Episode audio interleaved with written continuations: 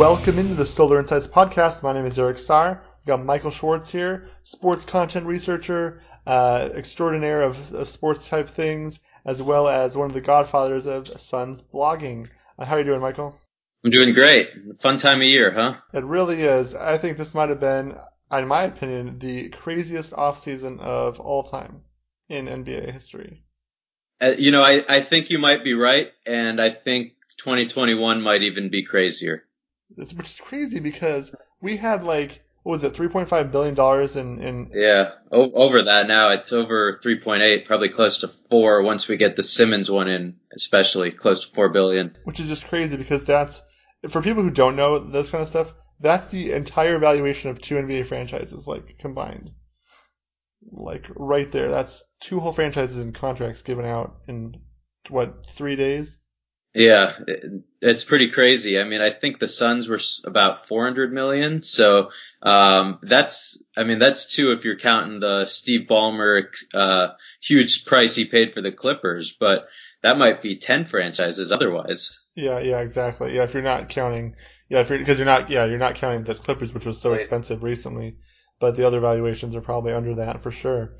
Um, so yeah, we, I mean, we had the Kawhi, Paul George bomb, Anthony Davis finally getting the trade that he wanted.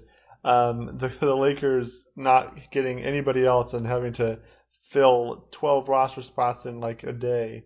Um, the, I mean, what else happened? I'm just so much to happen. I forgot all the stuff that happened. Yeah, the Kyrie and Kemba and, um, I mean, the, yeah, Rozier, sure, and Kelly Oubre Jr., Ricky Rubio, Jimmy Butler to the Heat. Yeah, that was a wild one, and the mechanics that that it took to get it done. Uh, a lot of teams getting creative in different ways. A lot of teams using sign and trades, which hadn't happened, um, at least on a wide scale in a while. Certainly for these kind of stars, like I didn't think Miami would have any chance to get Jimmy Butler just because you needed a for him to say, Hey, I want to go there. And then you also needed to placate Philadelphia. And then with where Miami was at um, with the tax and be- becoming a team uh, that would had a hard cap just below 139 million once they do the sign and trade. Uh, they what they had to send out to still bring in Butler required the Whiteside deal with Portland, and then having it expanded where uh, Mo Harkless ended up going to the Clippers for a first round pick.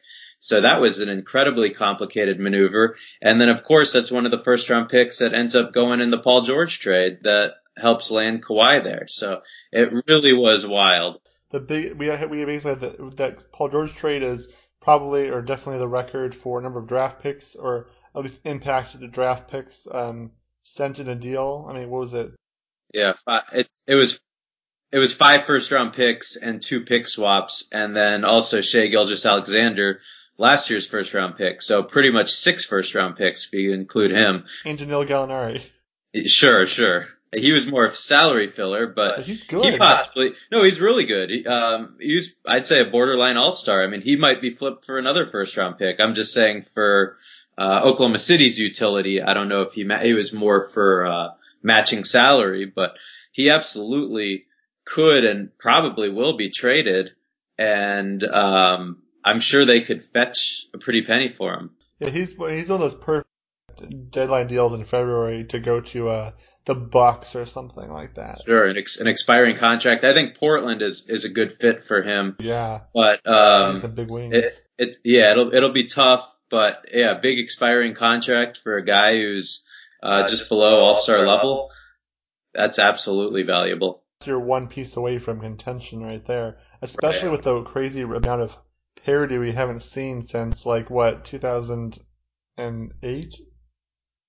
Well, it's tough because in 20, I'd say 2014 because nobody knew what the Warriors were then. That's this is all hindsight. They were this who is this Warriors team taking the league by storm? But we certainly thought with um, LeBron leaving the Heat that there would be some sort of parity there. And then obviously the Warriors just turned into a dynasty and, and the Cavs were what they were.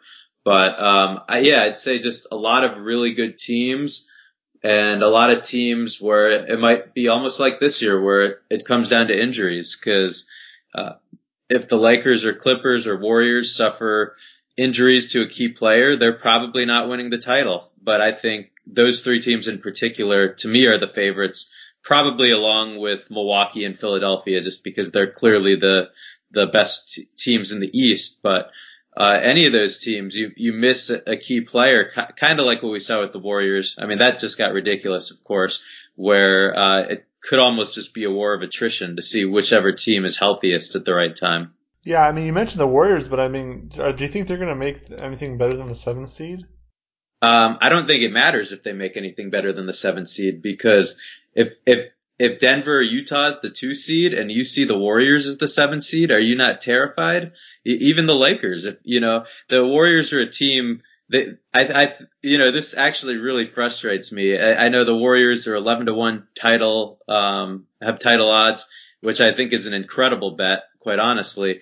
And I, I just don't get it. Klay Thompson's injury timeline which I don't necessarily believe that the Warriors put out was five to seven months. But even if it's seven months, that's back in January. He's for sure going to be back by the All-Star break. And if you've got D'Angelo or whatever they trade for him, him for, and Klay Thompson and Steph Curry and Draymond Green, uh, you got Willie Cauley Stein, who's probably been, uh, maybe the better than any centers they've had of late, uh, since I guess when Bogut was really rolling for them. Um, I just don't know why they're that much worse. I mean, this team just swept the West Finals without Kevin Durant. Yeah, you're convinced. You're convincing me to believe in them again. I, but looking at the rest of the roster, you're like you named the only rotation players on the entire team. Right, but those those guys made five straight finals, and obviously they're not what they've been. They're not the juggernaut that they've been, but they've they've got that the talent, the experience. All those guys are right in their primes. So it's assuming Klay uh, isn't hampered. I mean, obviously, if, if he's not Klay, it's it's a different story. But if you have those three and D'Angelo Russell, that's four All Stars. And in the playoffs, absolutely, regular season, they're probably going to struggle a bit and lose more games than we're accustomed to. But I would take them up against anyone in the West. Absolutely. And the Jazz are going to be good. The Nuggets are going to be finally kind of battle tested. Um, so that'll be interesting. Uh, I don't know how. I just love this league so much that I we I had you on to talk about the Suns, and let's we can get to that in a second. But yeah. this league is amazing. This league is so interesting. I love it's, covering it and talking about it. It's going to be a fun year, and, and something we talked about a lot at ESPN is is just the inevitability of the last few years and how that could be kind of tough. Just thinking uh, oh, we know the Warriors are going to win, and you know we have all these shows, and especially NBA Countdown previewing all these games, and it it felt inevitable. And then, of course, a the funny part is it wasn't inevitable because the Warriors didn't win, so maybe we should have not just been assuming that this whole time. And then b you won't have that this year at all because we really have no idea who's going to win. A lot of high variance. I mean, the, the Lakers, I could see easily flaming out in the second, maybe even the first round, or certainly winning the title. Warriors, maybe they're the seventh seed and they do run into a tough matchup and, and they lose early, or I certainly could see them winning the title. So all these teams in the West, Utah and Denver, could certainly see them making a, a deep, maybe even conference finals run, or I could see them losing in the first round. So there's there's no inevitability. Whereas it, it's felt like in years past, like okay, what does this first round matchup really matter? We know the Warriors are going to beat either team. You know. Yeah, we have. I think I was talking to somebody about this at a work, and it's it's like there's no finally there's like no best team, but there's also no like middle class. Everybody is exactly like middle, um, upper middle class, if that makes sense. Yeah, in the, in yeah. the West especially. Definitely. Except for like the four teams that are below them, because there has to be some of them. But anyway, um, we'll talk. We can probably end up once we. Speaking of teams below. yeah, once we talk about the Suns, we can get to more of some prediction type stuff or some musings, as it were. Um, so the Suns had, uh, you and I were tweeting the other day, and that's kind of why uh, this came about. Um, I'm happy with the way the offseason went. Why don't you kind of give your overview from your perspective, and we'll dive into the specifics. Yeah, and um, it feels like this has been gone over on Suns Twitter ad nauseum, but the asset usage has has been somewhat poor. Um, if you look at it on a pure asset basis, it's not quite like the Ryan McDonough era where he quite frankly did a nice job um, of acquiring assets. He just didn't turn them into anything when he used those draft picks. Um, this team, if you look at the roster, is much better on paper than it was at the end of last year. Um, it's it's much deeper. There's a legit bench. You've got real pros like Aaron Baynes, whose pickup I really liked. Um, last year they pretty much didn't have a legitimate point guard or power forward, two of the five positions on the floor, and they they just didn't have a credible option aside from uh, using some of their good small forwards at, at power forward. Now you got Dario Saric, who I think is a really nice fit offensively with the way he shoots threes, um, and also already knows how to. Not that Ayton is Embiid, but I feel like having played with Embiid will help him play with Ayton, and then finally a point guard in Ricky Rubio who has struggled in the playoffs, sure. Um, Utah didn't seem to think he was the guy to take them to the next level, but is a massive upgrade over what the Suns have had. And I'm excited to see the, the easy buckets he gets for Ayton and, and certainly Booker, who hasn't had much help in having baskets created for him. So maybe some overpays along the way. Um, certainly in terms of assets, but it was all along the margins. Like, for example, the way the Suns got off the Josh Jackson contract with a one second rounder, a, a conditional second rounder, having to trade Melton. It, that felt like a lot, but we're talking about fringe players and, um, players that at the end of the day, especially looking at the Suns' recent track record of second round picks, it's assets that's not really going to hurt you. It, it, might hurt you in not being able to grease the wheels in a future trade, but um, it kind of feels like the misses were were smaller, and if if you just look at the picture at the end of the day, it's like, okay, this is better. Yeah, so th- this is I'm going to probably wander during this podcast quite a bit because I have a lot of thoughts on this, on many aspects of what you said there. Um, one thing I was mulling over today was that people get on they get on James Jones and this uh, thing for asset management, and yet the thing that, like you said, McDonough was best at was asset management and maximization. I mean, getting uh, getting a first round pick for Markieff Morris after he asked out and wouldn't play and was like sandbagging is incredible. I mean, there was no way that should have happened. Um, and then all this stuff. So, but the weird thing is that James Jones couldn't make the team the way it was without McDonough doing his thing. And McDonough, what people don't understand, McDonough was so. I'm I'm probably one of the foremost Suns Twitter proponents for McDonough. I know I see his flaws, but I'm saying his was so necessary. Him being doing what he did, I would love to have seen him try to do it, do the Suns GM job two years from now, um, because the, but they had no assets before. They had no assets at all. Yeah, and I mean that's it. That's that's the thing that we'll have to see with James Jones if he will be able to make those same kind of McDonough trades um, to get assets and just to see. I guess we're just learning what he values, really. Yeah, and the thing is, like, like, like I'm still a fan of Josh Jackson. I think he's going to be good, whatever that means. But it's like so, somehow people in the national media, other people are saying, okay, boo on you for trading him. Also, the Suns have bad players. So okay, pick one. Do they have bad players, or do they? When you trade, like, the, like you said, the picture is better. I mean, we're I'm looking at the the roster. I mean, the number of one people that are in their prime is like times a thousand percent, as opposed to people who are way over it or be, before it. I mean, and I, I so let's yeah so let's let's go to the draft for now. Cameron Johnson, and what did you think? What did you think about the draft? And we'll get to all the other players. Well, I mean, I was very big on Clarke. So uh, Brandon Clarke, the Gonzaga forward, grew up in Phoenix. So um, I was bummed. I did think he would be, especially defensively, a perfect fit with DeAndre Ayton, and if he continues to develop his jump shot, a fine fit offensively as well. So I thought trading down was fine. Um, I did not want to pick a point guard in this draft, especially when it wasn't going to be Morant. Um, I really, really did feel like this team needed a, a veteran point guard and that a, a, no rookie point guard usually is that good. And this team just didn't have time to see a rookie point guard develop with where Devin Booker is at in his career and with the way a, a real point guard like a Ricky Rubio could help Ayton. So trading out of it in that way, I was more than happy with. If they would have picked Clarke, I would have been actually thrilled with that maneuver because I'm I'm pretty high on Saric.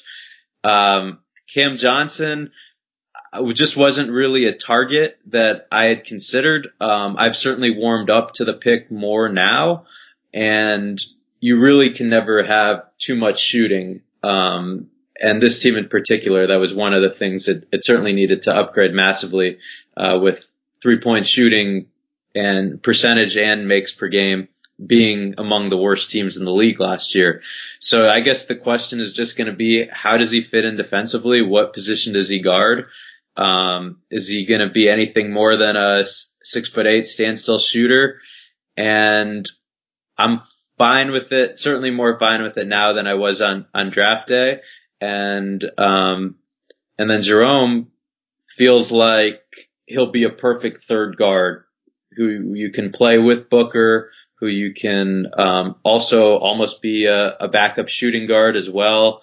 So I, I feel like, especially the the trade made to get him uh, dealing the Milwaukee pick and to get Baynes as well, that was a really strong maneuver. Yeah, for me, I think that before the draft, I said they better not pick in the top ten, and they went right to eleven, and I was happy with that. I really was going to be um, upset if they picked Coby White, and that's what yes. frustrates me about the general. The general. See, Coby White's probably fine, right? But the problem is about the the way people in the one cover the draft because they talk about Suns need a point guard. Draft the best point guard available to you when they can draft. Well, that's not how anything works in terms of how to build a team.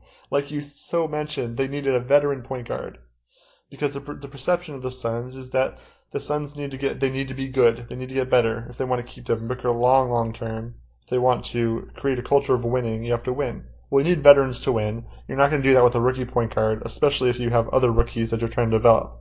As I was saying for the last four, the whole time of this podcast, pretty much, you can only develop like three players at a time. It's right now Booker is probably aged out. It's it's Bridges and Ayton and Cam Johnson now, and that's really all you need to really develop at the moment.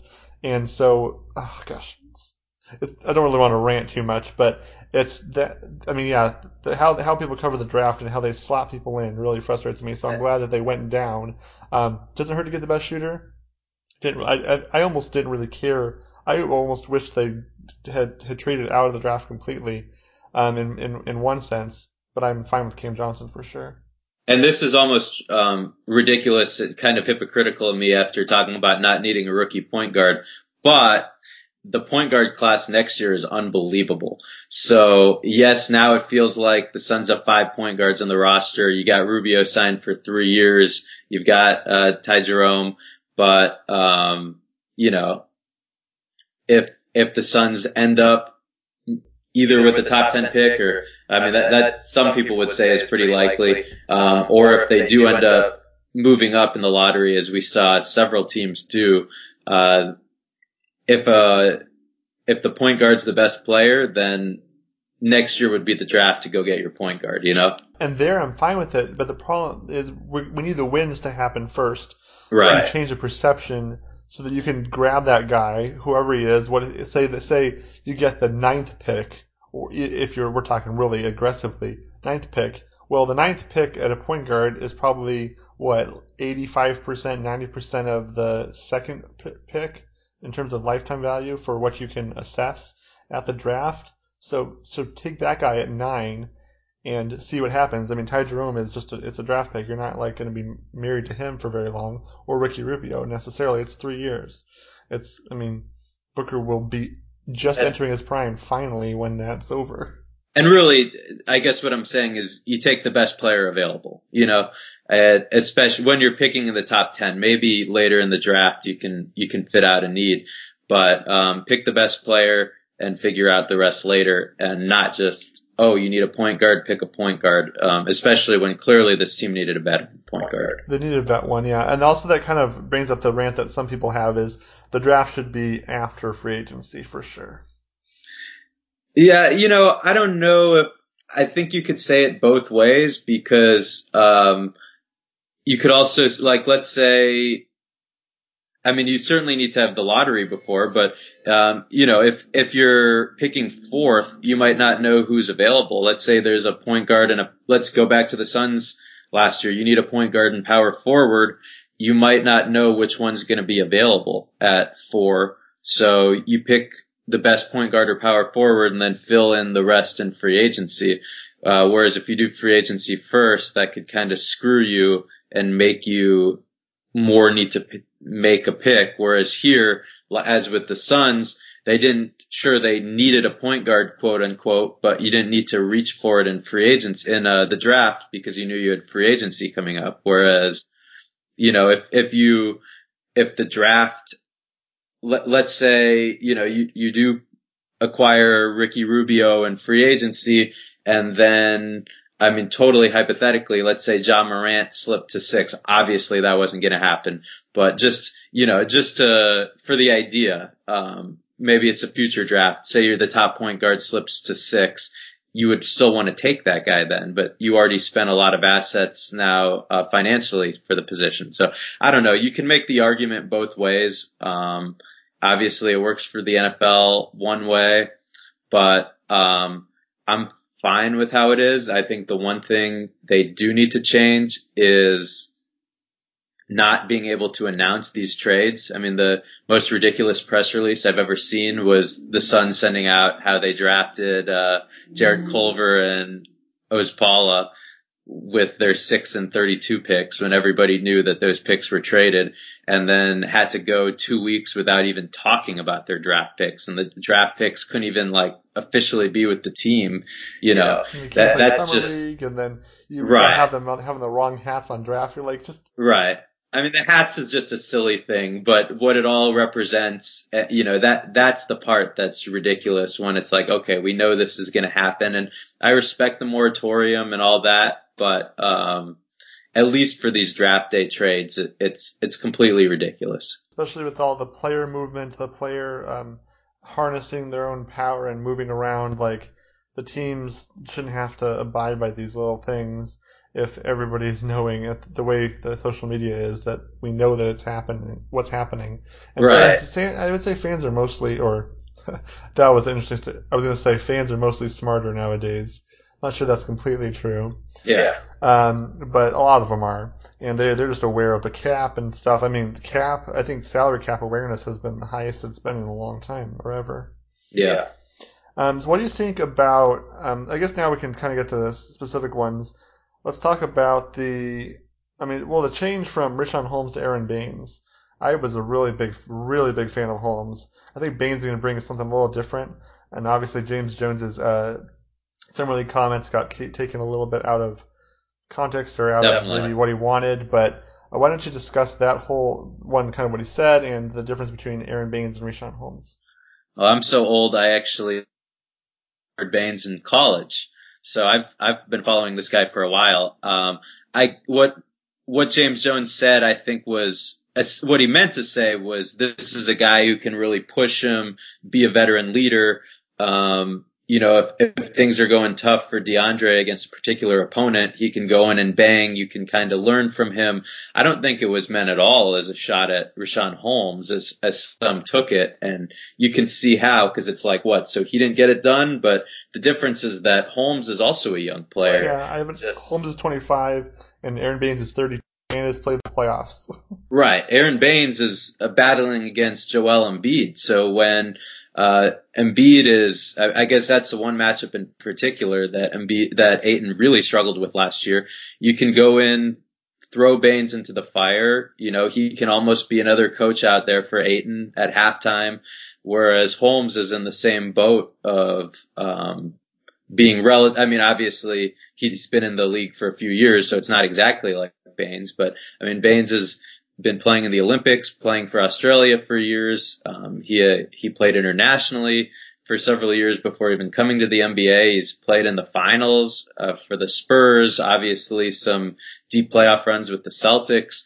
So he's a vet's vet, and he's just um, again not that Holmes isn't, but just super tough guy and just kind of a different uh, relationship and different um, feeling and a, a, different type of player that I think will be a, a, a good look for the Suns, um, rebounding in particular. So I shouldn't be taken as a dig against Holmes. It's just like a lot of things this offseason, just needing a different look.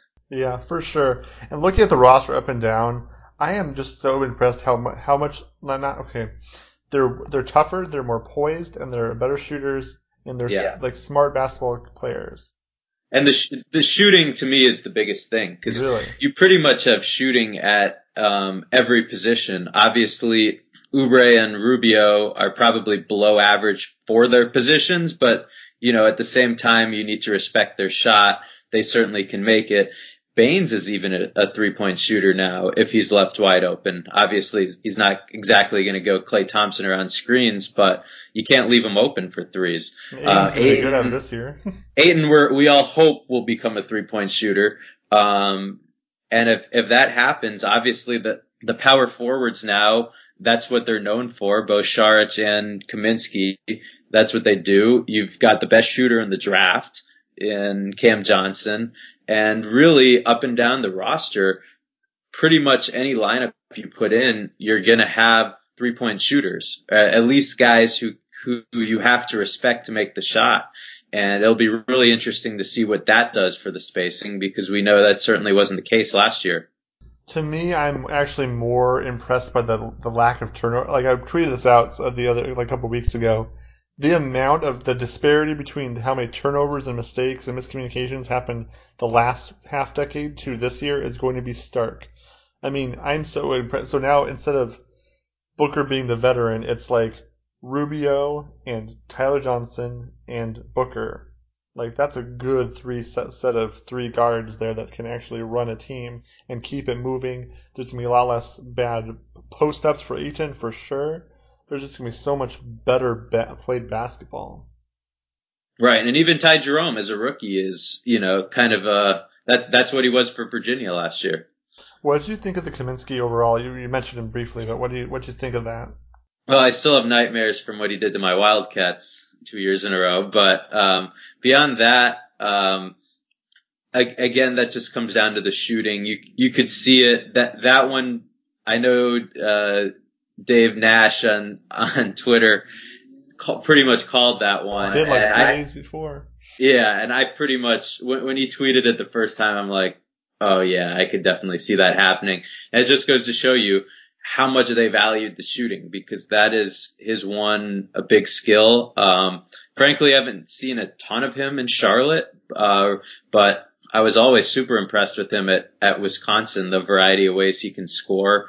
Uh, worried about his rebounding and interior defense because those obviously aren't strong suits. But if he's playing, you know, 15 minutes a game, maybe bang with the other big guys a little bit, and most importantly, provide that shooting and spacing. That's that's all you can ask for out of him. Yeah, I was I was very much of ugh, I really don't want that, but he's like you said, he's it's I come came around to small. I liked him in Wisconsin. I think he has, I mean, just kind of a turnstile in that sense.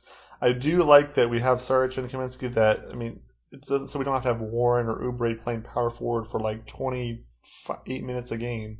Um, yeah, that'd be really helpful. That rebounding was just terrible. That's why that's really what I was thinking. Why Zion would have been a, just a perfect fit, man. But that was never going to happen. Yeah, no, that would have been a perfect fit. And I mean, you look at the other guys. Um, like I would have liked Noah Vonleh, for example. He ended up signing, I believe, a minimum deal uh, so he would have been a good fit, but some of the, some of the other guys you could tell just wanted to resign with their teams.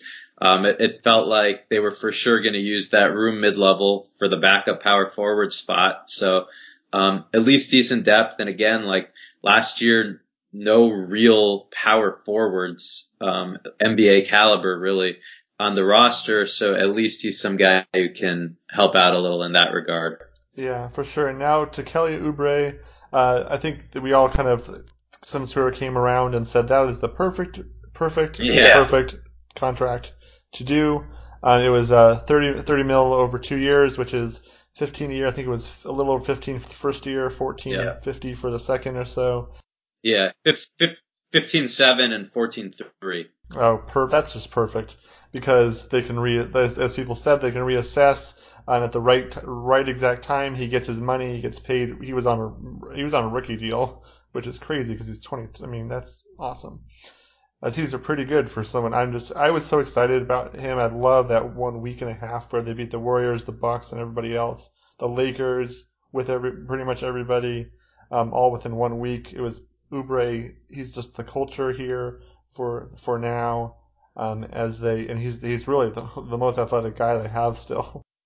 Yeah, and that's huge because the guys they certainly didn't put a premium on athleticism. This offseason was all about shooting, not athleticism, as we saw with their draft picks and Frank Kaminsky. So um, that's that's one thing. Absolutely had to keep an athlete like like Oubre. Um, the other thing, uh, it's it's pretty big for him as well to be able to be a free agent in that 2021 summer, especially if he can really establish himself since there's going to be so much money around and teams are going to lose out on their top picks and he might be a really good backup option. And as you were saying, the team went six and six when he started this year. They, he scored 20 points per game, shot 47% in that time. And that did include, as you noted, the wins against the Warriors, win against the Bucks, uh, win against the Lakers at home that essentially ended their season. So the Suns played very well when he was in that groove.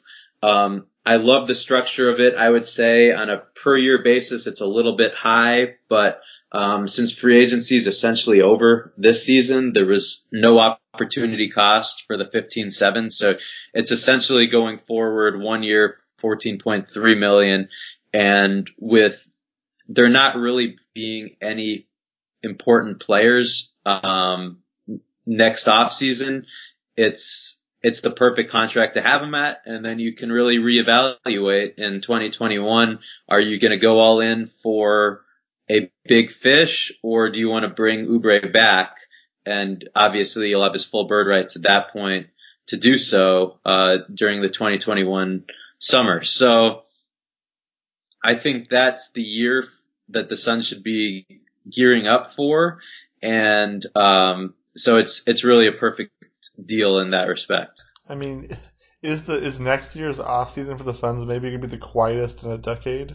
I mean, I think it's not the Suns. I think it's everybody. I mean, the guys who are looking at it could be well, obviously Anthony Davis. Um, I still don't think it's 100% he resigns, even if it's probably in the 90s. You know, if this season, if LeBron regresses or they don't get along, who knows? Then you've got Draymond, who we figure stays with Golden State. Um, and then it's a bunch of guys with player options, guys like Andre Drummond, DeMar DeRozan, who aren't, uh, Conley has a player option, but he'll, pro- who knows, he'll probably take it. So, um, it's not an impressive free agency class, certainly not anybody the Suns should really be looking at. So, um, honestly, what I would prefer to do uh, before we see how they mesh is to sign any of their free agents to one year deals so that you can really create as much cap space as possible. So the interest, the most interesting thing for next summer to me is probably what happens with Saric, especially if he proves to be the long-term answer at power forward. Even then, I think it could be smart. Just give him a huge salary for one year so that you can preserve 2021. Of course, you'd lose his restricted rights, but at least um, that would keep some of your options open. Bring back Aron Baynes for one year and try to sign as, if not them, uh, other one year deals, kind of like what they did with the Ariza, but hopefully to a more impactful player where it's everything setting up to 2021, which is the last year that they'll have cap space before, uh, signing Ayton and Bridges, hopefully to their extensions and have 2021 be that off season where you hope the team's peaking a little bit and where you can add that, that final piece to really cement this team. Yeah, the other, the other star or that other huge role player that just takes them over the top. Exactly. And and if not, um, Oubre is a great trade piece because if it is 2020, you got him an expiring contract at 14.3 million. That's a that's a valuable piece. And if, if you're trying to aggregate a bunch of salaries to trade for some star or make some other deal to a team looking to create room, uh, that's that's a could be a very valuable expiring contract. What do you do with uh, Tyler Johnson's 19 million this year expiring? Probably nothing, to be honest. Wow, that's amazing. Uh, that's like the best uh, uh contract for expiring you've ever seen. It's it's a Tyler Johnson's contract gives the Suns the opportunity to make a play for any kind of disgruntled star, and trades again with the 2020 free agency market being so barren, trades probably would be the best way for an immediate improvement. Um, I just don't see who that player is, and with the way the Suns have depleted their other assets, uh, they don't have a second rounder for a couple of years. Uh, they don't have any extra first rounders, just all their own. To make a really big move, you'd have to probably throw in two of your first rounders. And at this point, I just don't know the kind of player outside of, I guess, if Bradley Beal does become available. But even at that point, I think with the scarcity of talent like him, uh, I think the bidding would be insane. So, um, it's, it gives them options. It's, it's nice, but I probably just let it go. But again, you never know who's available. Uh, absolutely. If the right guy becomes available, that would be incredibly valuable. I like him as the backup shooting guard there. Absolutely, it's amazing. Like he's going to be good for that. Um, for what they they bring, he can just go full full bore as he as he did at times when he's playing.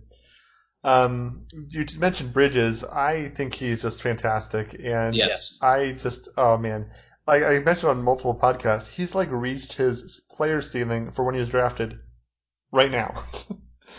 it's just kind of incredible. And where do you think he can get to in the future? I mean, I think he's the player that, especially just talking to my colleagues in the jump, who people sleep on the most, just because, quite frankly, people don't watch a lot of Suns games because I don't think they were on national TV past mid-November uh, outside of NBA TV. So, you know, that's the, everyone sees Booker and his highlights and the eye-popping numbers, and same with Ayton, but um, Bridges isn't. It's not about the numbers outside of his steals numbers. Um, but yeah, watching him, he could really be the perfect three and D player, and honestly, the perfect guy on a team with Booker and Ayton. Um, I think he he complements them well, and I think there might be a little bit more creation than than what we've seen. But absolutely, the the length that he has defensively and the the steals he gets steals nobody else can get just with how his instincts and his long arms. So yeah, he's I think he's very much slept on in that Warrior game, he got Durant and Steph in like the same quarter. He, he's he rips guys. You just don't see it happen to them like that. I mean, I think he could be Iggy plus. He could be like prime Iggy really soon. Yeah. I mean, it's it's tough because he doesn't have that explosiveness per se. Like if you remember, uh, dunk contest Iguodala. But as far as I, I see what you mean, definitely. Um, the, the that type of impact. I want to see how much uh, how much strength he puts on this this this off season though. Right. Because he is lean. Yeah, that'll be big for him. I am kind of sad the Dragan Bender era is over. I was such a stan.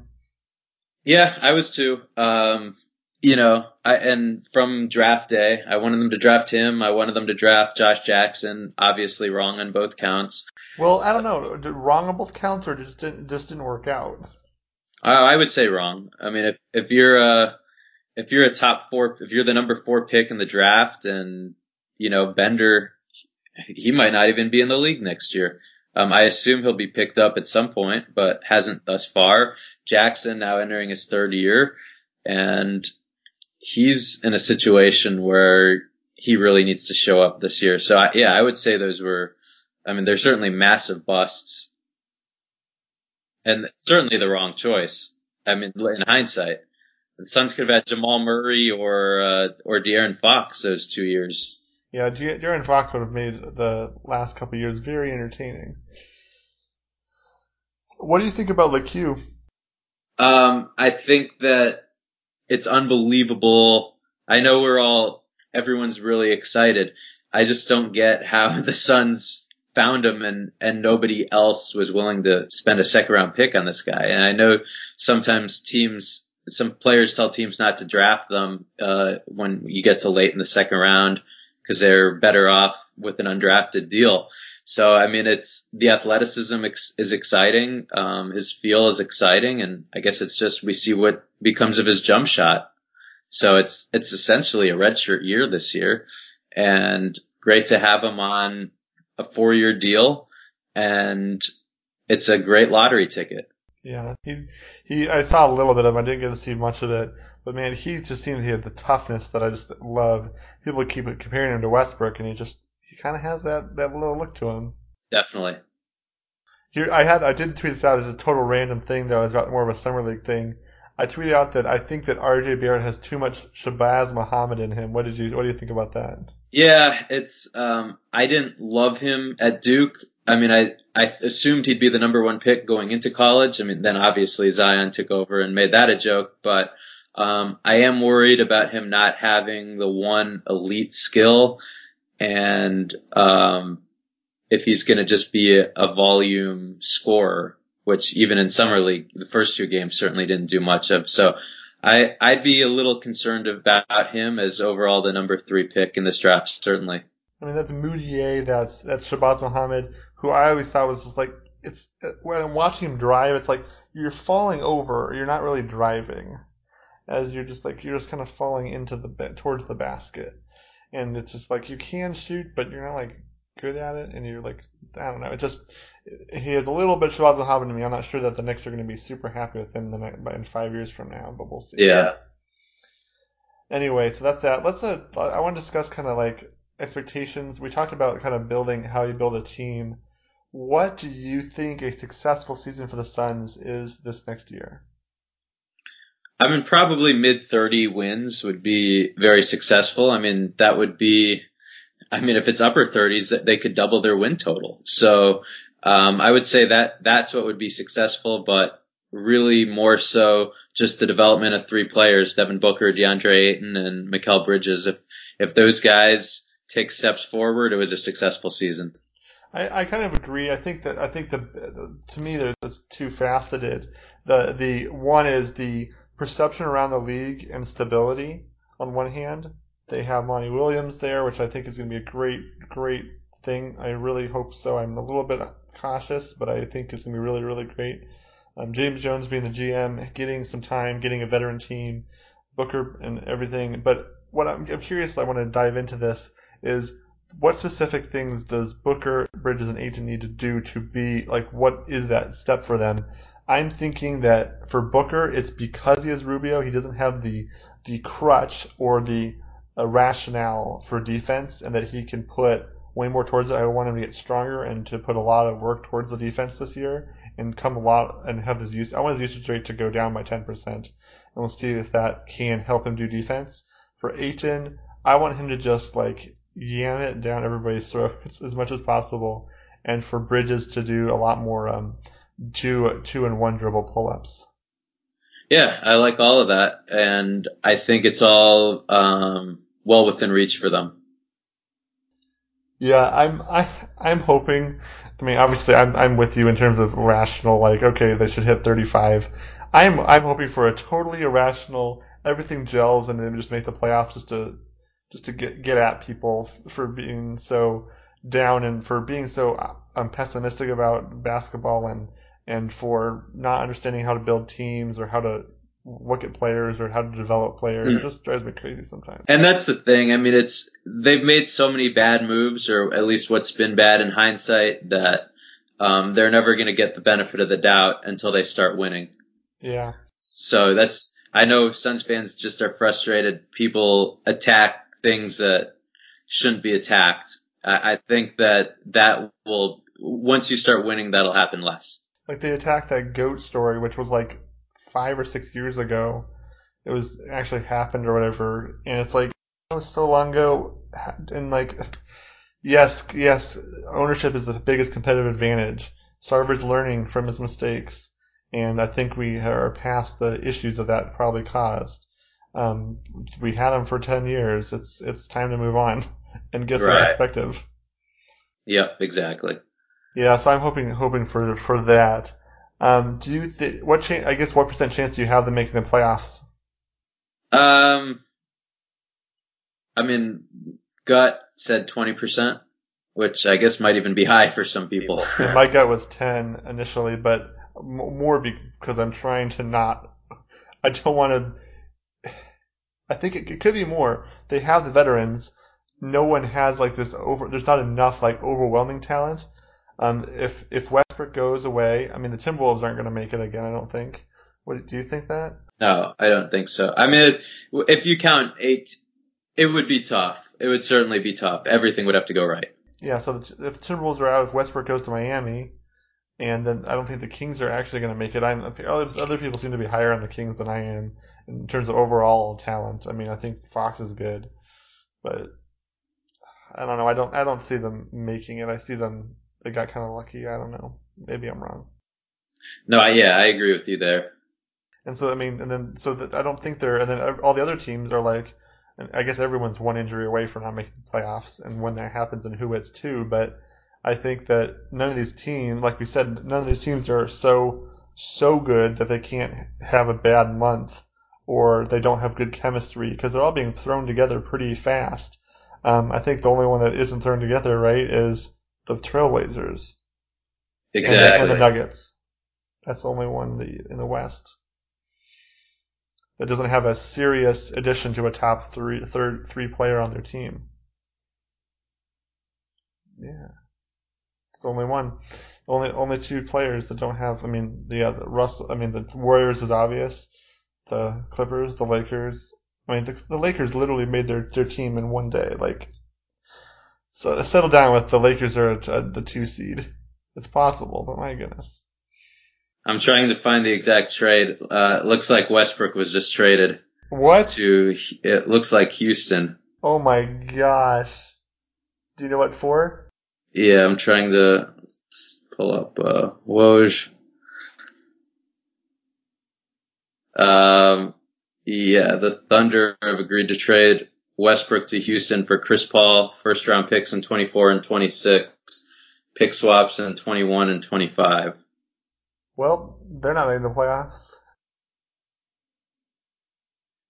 Thunder are playing a long game unseen in recent NBA history. Seven additional first round picks lined up through 2006 plus four, four pick swaps via deals for Paul, George, and Westbrook. Um, Oklahoma City GM Sam Presti worked with Westbrook and his agent to deliver the former MVP to his preferred destination, a reunion with James Harden. That's incredible. My goodness. Like Chris Paul. Eight first round picks. Eight first round picks acquired since draft night. That's incredible. That's so many. Presti can do so much with that. Oh my goodness. Presti can, that is amazing. Thank you so much, Michael, for that. Wow. So the, the Thunder are making the playoffs, that's for sure. Suns have a better chance now. I think now it's 20%, right? Um, yeah. Twenty percent chance to make the playoffs, even though that's Westbrook and Harden. How about that? Okay, so now like so now let's talk the top of the West. I think that the Rockets, the Rockets, Clippers, and Lakers all have the exact same chance at the finals. Mm, you got to put the Warriors in there. Yeah. Oh, do you think they have, the same chance? Yeah, I, I put them in there. Absolutely. Four teams have the exact same chance, I would say, at the at the finals. That is gonna be some um, Western Conference second round. My goodness, that's gonna be incredible. Well, that's oh, that's so cool. Any other final thoughts on the Suns things, and then any on the, on the NBA? Because I think we covered everything. Yeah, um, just final thoughts on the Suns. I mean, it's you hope this is the year that they finally take that next step. Clearly, they're done. They needed to. I thought they needed to tank for a while, certainly to accumulate those draft picks and now we're finally at the point where it's it's time to win. So you have your core. They probably need one more addition to it, hopefully in the 2021 off season or just before it. But this is the main core. Yep, and I think this core can go farther than a lot of people seem to think. Yeah, me too. Um, but we'll see. Until until they do it, nobody's going to buy them. Oh, for sure. And here, the one final question is who do you think has to, for them to be a championship team? Who do you think has to be the best player, Booker or Ayton? Booker. I, I think Booker just is the best player. So and he will be uh, going forward, no matter what. Almost. Is and will, yeah. I, I kind of agree with you. I think people people are sleeping on him. I mean, the problem is if he doesn't like if the Suns are not as bad as they were, Booker is like an All Star, like easily. He was like the fifth leading scorer. He was tied with Kawhi Leonard for seventh, I think, in terms of scoring, and he did it efficiently, and he did it with crazy usage with like quote unquote no good players around him. Like all, now they have good players. I cannot wait to see what this this Suns season is about. Yep, it's going to be a fun one. Well, that trade. Let's go take a look at Twitter now and uh, see what this trade and see all the more specifics of it and how it out, plays out. Um, thank you so much, Michael, for coming on. Why don't you plug your Twitter handle? I know you don't tweet a ton because you're working so hard, but uh, let yep, us at, at M. Yeah, follow him. Uh, you're gonna not regret it because he knows his stuff. Um, watch the jump for sure with Rachel Nichols and all of them. Uh, and uh, follow me at on Twitter at Eric underscore Saar E R I C underscore S A A R. I hopefully people have, I have good thoughts on the Suns and the NBA. I try to do a good job of thinking carefully about it. And uh, tell your friends about the Solar Insights podcast. Uh, and uh, follow me on Twitter. Have a great day, everybody. Thanks so much, Michael. Thank you. Bye bye, everybody. Good night.